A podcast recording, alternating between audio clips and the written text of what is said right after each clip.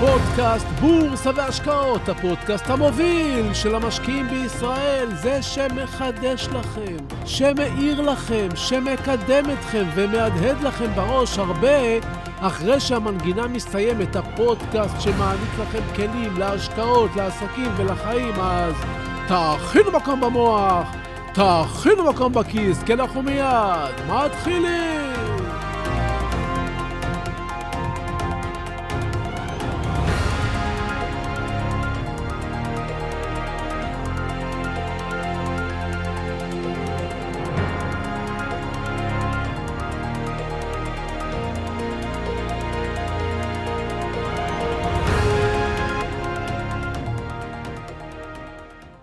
פרעוש יכול לקפוץ לגובה של כ-20 סנטימטר.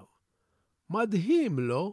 אני לא מכיר חיה שיכולה לקפוץ ביחס לגודלה יותר מפרעוש. פרעוש קופץ פי 300 מגובהו. זה כמו שאדם ממוצע יקפוץ לגובה של יותר מ-500 מטר. בלתי נתפס. במאה ה-19 היו קרקסים של פרעושים שהיו צופים בהם דרך זכוכית מגדלת. איך מאלפים פרעוש, תשאלו?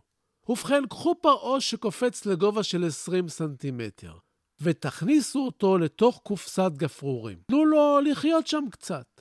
בהתחלה הוא יקפוץ, אבל יקבל מכה בראש. פעם, פעמיים, שלוש, אבל בשלב מסוים הוא יבין, ולאט-לאט ינטר רק עד לגובה שמתאפשר לו. סנטימטר אחד, כמו גובה הקופסה. מה אתם חושבים שיקרה לו אחרי שנוציא אותו מהשהיה בקופסת הגפרורים? הוא ימשיך לקפוץ לגובה של סנטימטר. אם הוא יתרבה בקופסת הגפרורים, הפרעושים החדשים שייוולדו בקופסה בכלל לא ידעו שהם יכולים לנטר כל כך גבוה. והם הסתפקו בסנטימטר. ב-6 במאי 1954 התקיימה באנגליה תחרות ריצה למרחק של מייל. במשך עשרות שנים הייתה ריצת המייל מוכרת וידועה בתחרויות הספורט, כמו ריצת המאה מטר של ימינו. מייל הוא 1,609 מטרים. במשך עשרות שנים לא הצליח איש מהמתחרים בכל התחרויות לרדת מתחת לרף ארבע הדקות. כלומר, כל מי שניצח בתחרויות ובאולימפיאדות השיג תוצאה של ארבע דקות וקצת למייל. אבל ב-6 במאי 1954, כאמור, התקיימה תחרות נוספת, בה השתתף רוג'ר בניסטר. בניסטר שם לעצמו מטרה כמה שנים לפני לשבור את רף הארבע דקות למייל. הוא התאמן והשתפר, בכל פעם שיפר את עצמו באחוז נוסף. ואז זה קרה. בתחרות הזו, בניסטר הצליח לרדת מתחת לרף הארבע דקות למייל. הוא הצליח לרוץ מייל שלם. בשלוש דקות וחמישים ותשע שניות. סנסציה! שיא עולמי. העיתונים רעדו, הספורטאים התרגשו, השדרים התלהבו. שיא עולמי חדש. בניסטר הביא הרבה כבוד למדינה. הוא נטע רוח חדשה בכל מי שעסק בספורט, והוכיח, הלכה למעשה, שזה אפשרי. עד כאן סיפור מופלא ללא ספק, אבל הסיפור היותר מופלא הוא שרק 46 ימים לאחר ההישג של בניסטר, רץ נוסף, אוסטרלי, בשם ג'ון לנדי, לא רק שבר שוב את השיא, הוא עשה את זה תוך שלוש דקות ו-58 שניות. ואז, רק שנה לאחר מכן, שלושה רצים נוספים הצליחו לשבור את מחסום ארבע הדקות למייל. באותו מרוץ, במשך מחצית המאה הבאה, אלפי רצים פרצו את המחסום שנתפס בעבר כבלתי אפשרי. רגע, רגע, רגע, מה קרה כאן? התופעה הזאת סקרנה חוקרים רבים. האם חלה איזושהי התקדמות בתכונות האנושיות שהקפיצה את יכולתו של האדם? התשובה היא כמובן שלא. אז מה קרה כאן בעצם? כשבניסטר שבר את השיא בריצת המייל, הוא למעשה שבר מחסום פסיכולוגי. ברגע שהוא שבר את מחסום הארבע דקות למייל, הוא שבר אמונה מגבילה שמנעה מדורות של רצים לעשות את זה לפניו. וברגע שהמגבלה נשברה, גם אחרים האמינו שהם יכולים לעשות את הבלתי אפשרי. כלומר, אנחנו יכולים להחליט להיות פרעושים, ובמקום לקפוץ פי 300 ממה שאנחנו מסוגלים באמת לקפוץ, אנחנו קופצים הרבה הרבה פחות. או שאנחנו יכולים להאמין שאם מישהו עשה את זה, אז גם אנחנו יכולים. ואני אומר אפילו יותר מזה, אנחנו יכולים לעשות את זה גם אם מישהו לפנינו לא עשה את זה. קולטים? שלום וברוכים הבאים לפודקאסט חדש של בורסה והשקעות, הפודקאסט המוביל של המשקיעים בישראל, והיום נדבר על הטיות, מחשבות, הזדמנויות, נדבר על השקעות, רעיונות, מוטיבציה, כסף, וכמובן דברים מעוררי השראה וחשיבה. אז תהיו ממוקדים, תכינו מקום במוח, תכינו מקום בכיס, כי אנחנו מיד ממשיכים!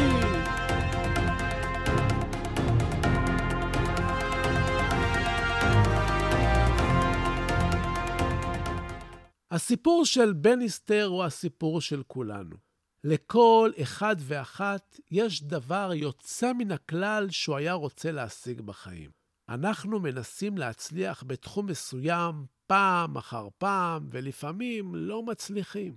רבים עוברים את התהליך הפרעושי ומקטינים את טווח הקפיצה לסנטימטר אחרי ניסיון אחד או שניים. לפעמים נראה לנו שזה אבוד, שאי אפשר, שאנחנו לא יכולים. חלק מאיתנו מתייאש, אבל חלק מאיתנו כבר מבין שיש פה לא מעט בניסטר גם בשוק ההשקעות, כאלה שעשו את זה. אז מה שנותר לנו להאמין ולמצוא את הדרך, בהשקעות, אבל גם בעסקים ובחיים.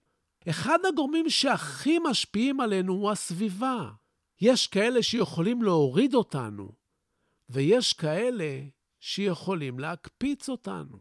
זה תלוי בחומרים שאנחנו נחשפים אליהם, בספרים שאנחנו קוראים, בפודקאסטים שאנחנו מאזינים, באנשים שאנחנו משוחחים איתם, ועל מה אנחנו משוחחים איתם. כל אחד יכול להיות בניסטר.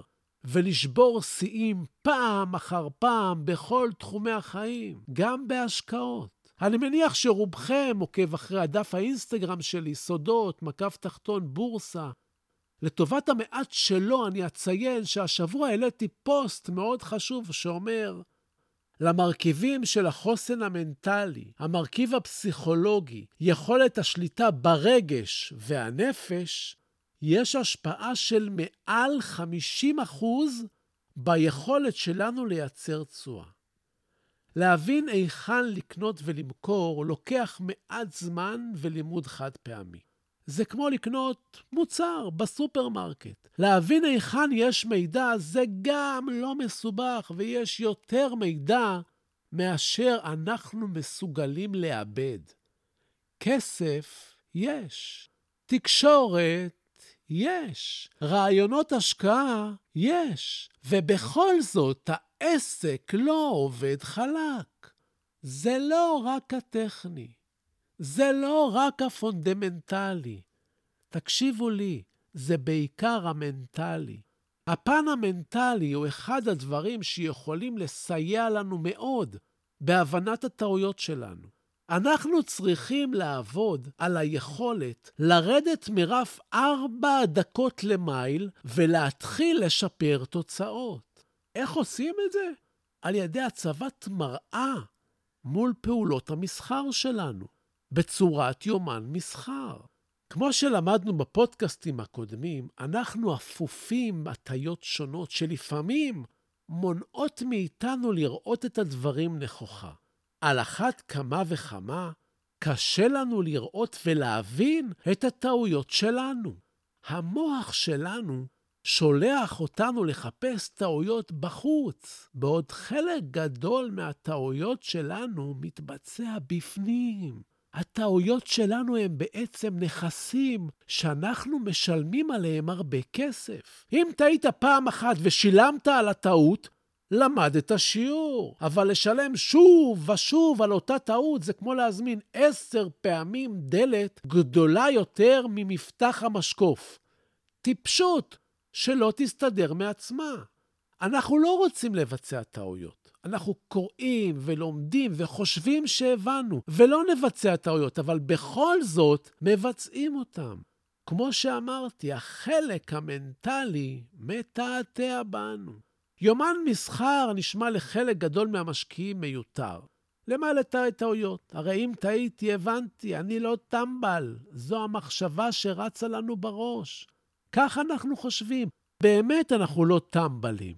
אבל ההטיות שלנו, ההטיות, מעטלות בנו. והצורך בכתיבת יומן מסחר יתגלה לכם בהמשך, כשתתעדו את הטעויות ותחזרו לקרוא אותן. אתם מבינים על מה אני מדבר? אתם תופתעו לגלות שאתם עושים כמות קטנה של טעויות, אבל עושים אותה פעם אחר פעם. העיוורון שאנחנו לוקים בו לעתים לא מאפשר לנו לתקן, והרי לכם מעגל שוטה אינסופי. מעבר להטיות, אנחנו לא יכולים לזכור כל טעות שאנחנו עושים. אנחנו יכולים להישאב לדברים אחרים, להיות מוסכים מדברים אחרים. לפעמים עולה בנו תובנה ואנחנו שוכחים אותה. בימינו אנחנו פחות מסתמכים על הזיכרון בהמון תחומים. כשמדובר בתחומים אחרים, אין לנו בעיה לפתוח גוגל ולחפש משהו שפעם זכרנו. אבל כשזה מגיע למעקב עצמי, אנחנו בטוחים שאנחנו זוכרים הכל. אני מניח שאתם כבר מבינים שיש חשיבות לקיומו של יומן מסחר. אז בואו נתקדם שלב אחד נוסף. ראשית, מה שחשוב להבין הוא שכל אחד יכול לבנות לעצמו יומן מסחר לפי הכלים שנוח לו לעבוד איתם. אחד יבצע את זה במחברת, אחד יבנה קובץ אקסל, שלישי יכין לעצמו קובץ בוורד, איש איש ונוחיותו. ביומן המסחר שלנו אנחנו צריכים לבנות טבלה שתעקוב אחרי הפעילות שלנו. אנחנו צריכים לשים מראה מול עצמנו ולא להסתמך על הזיכרון. בשלב זה תוכלו להצטייד בדף ונייר, או להקליד על המחשב או בפתקים שלכם, או לרשום לעצמכם את הדקה הזאת בפודקאסט ולחזור עליה. להלן נושאי היומן.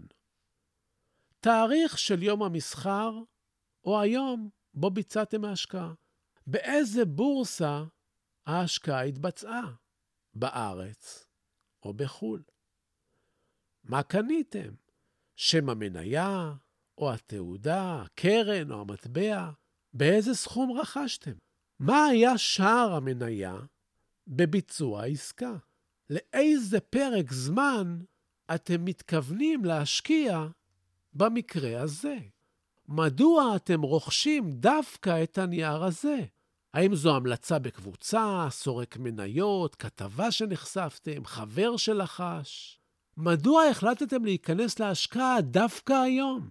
האם זה מצב השוק? האם זה על סמך ניתוח טכני, כתבה שם קראתם, רעיון השקעה בקבוצה, משהו ששמעתם הרגע ואתם רצים לקנות כדי לא לפספס? תכתבו הכל, אתם כותבים לעצמכם. מתי תרצו למכור את המניה? מה צריך לקרות כדי שתחליטו למכור אותה? מה תעשו אם תגלו שהמניה לא עולה, אלא יורדת בחמישה אחוזים? כנ"ל בעשרה אחוזים. מה החדשות ששמעתם אודות המניה? תכתבו. מכירה של חלק מהכמות או קנייה נוספת? אם ביצעתם, כמה, מתי ולמה? אם מכרתם, שער המכירה. ומה הסיבה למכירה? רווח? הפסד? מה הסיבה? לבסוף, בכמה שורות, אם הרווחתם, מה הסיבות שהרווחתם? אם הפסדתם, מה הטעויות שעשיתם? מתוך השורות האחרונות נוכל לחלץ טעות שלא כדאי לחזור עליה ולסמן אותה במרקר, בצבע. זה הכל. מה עשינו פה בעצם? כולכם קניתם ומכרתם מניות לפני חודש, לפני חודשיים, שלא לדבר על לפני שנה. אתם אולי זוכרים את שם המניה, אבל לא יותר מזה, כי המידע שלכם לגבי רוב העסקאות שלכם נמצא בתוך סבך ענק ולא מסודר של זיכרונות, כמו כדור גדול שעשוי מאלף שרוכי נעליים.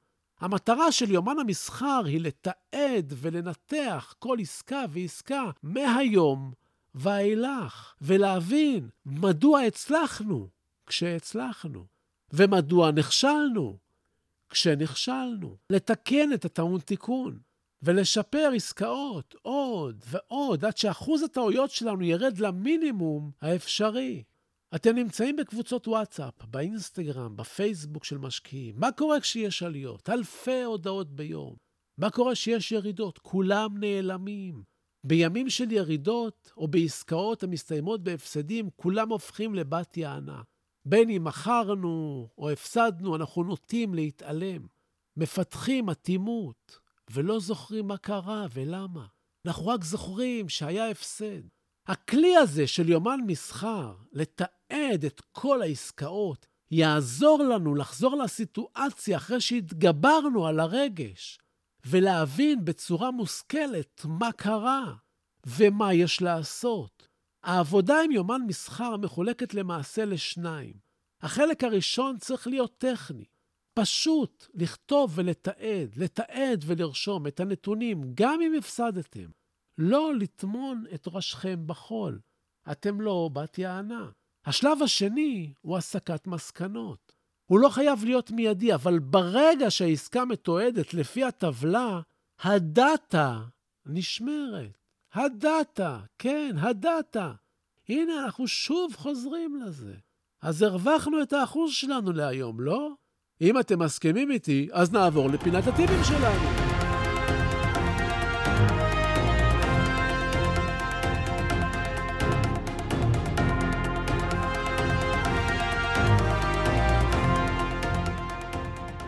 רעיונות, רעיונות, רעיונות להשקעה עולים לנו כל הזמן. הבעיה עם רעיונות שהם מתפוגגים. כלומר, אם קיבלת רעיון להשקעה, או שתקנה אותה בימים הקרובים, או שתשכח אותה בשבוע הקרוב. אם כבר לקחנו מחברת, או פתחנו קובץ במחשב ליומן מסחר, בואו נפתח גם דף לרעיונות, ונרשום שם את רעיונות ההשקעה שלנו. נעקוב אחריהם, אולי אין לנו כסף לקנות היום, אולי השוק לא טוב היום, אולי הנייר כבר נראה לנו גבוה, אתם מכירים את זה. היום יש לנו רעיונות ואין לנו כסף. מחר יהיה לכם כסף ולא יהיו לכם רעיונות, אז דף אחד.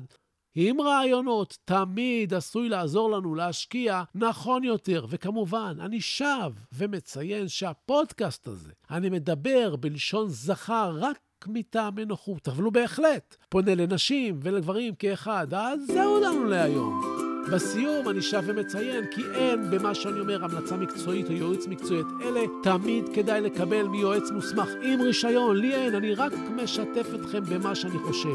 המניות שאני לפעמים מדבר עליהן כאן, עליכם לדעת שלפעמים אני קונה מהן, לפעמים מוכר מהן, ואני אף פעם לא מנסה לכוון אתכם לבצע פעולה כלשהי, אלא רק לגרום לכם לחשוב, לחשוב, לחשוב. אז תודה. תודה להילה ברגמן שעורכת, מהירה, מפיקה וגורמת לפודקאסט הזה להיות. תודה לכם על התגובות החמות, על השיתופים, על הלייקים. תמשיכו ותפיצו, ככה נגדל ביחד. עד הפגישה הבאה שלנו אתם מוזמנים לשמור איתי על קשר, לבקר באתר האינטרנט שלי סודות, יש שם המון טיפים בחינם, סודות.co.il, לשלוח לי מייל, לכתוב לי את דעתכם, לשאול שאלות, זביקה, כרוכית, סודות.co.il, לעקוב אחריי באינסטגרם, סודות, כף תחתון בורסה, באנגלית, תגיבו, תשאלו, תעלו נושאים, אני חוזר לכל אחת ואחד מכם, אני מבקש, סמנו שאהבתם, תשלחו עכשיו את הפודקאסט לכמה חברים חדשים. כן, אני רוצה עוד מאזינים, תעשו השתדלות. תודה שהאזנתם לי, תהיו טובים, בשורות טובות. אני הייתי צביקה ברגמן, אנחנו ניפגש בקרוב!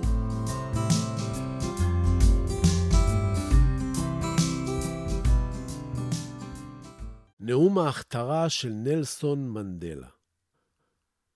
הפחד העמוק ביותר שלנו אינו מפני חוסר היכולת הפחד העמוק ביותר שלנו היא הידיעה שעוצמתנו אינה ניתנת למדידה. האור ולא הצל, האפל שבנו. הוא שמעורר בנו חרדות. כל אחד מאיתנו שואל את עצמו, מי אני שאוכל להרשות לעצמי להיות כל כך מבריק, מקסים, מוכשר ומאושר? למעשה, מי אתה שתרשה לעצמך לא להיות כזה? אנחנו ילדים של אלוהים. כשאנחנו בוחרים לשחק את המשחק הקטן, אנחנו לא משרתים את העולם. אין שום דבר נאור או מואר בצמצום האישיות שלנו, רק כדי שאנשים ירגישו נוח בחברתנו. נולדנו כדי לממש את הקסם האלוהי הגדול בנו, הוא לא גלום רק בחלק מאיתנו. כל אחד מאיתנו נושא את הקסם הזה בתוכו. כאשר אנו מרשים לאור הפנימי שלנו לזרוח באופן בלתי מודע, אנו מאפשרים לאחרים לעשות את אותו דבר כאשר אנו משתחררים מהפחדים שלנו. הנוכחות שלנו משחררת אחרים. נלסון מנדלה, 1994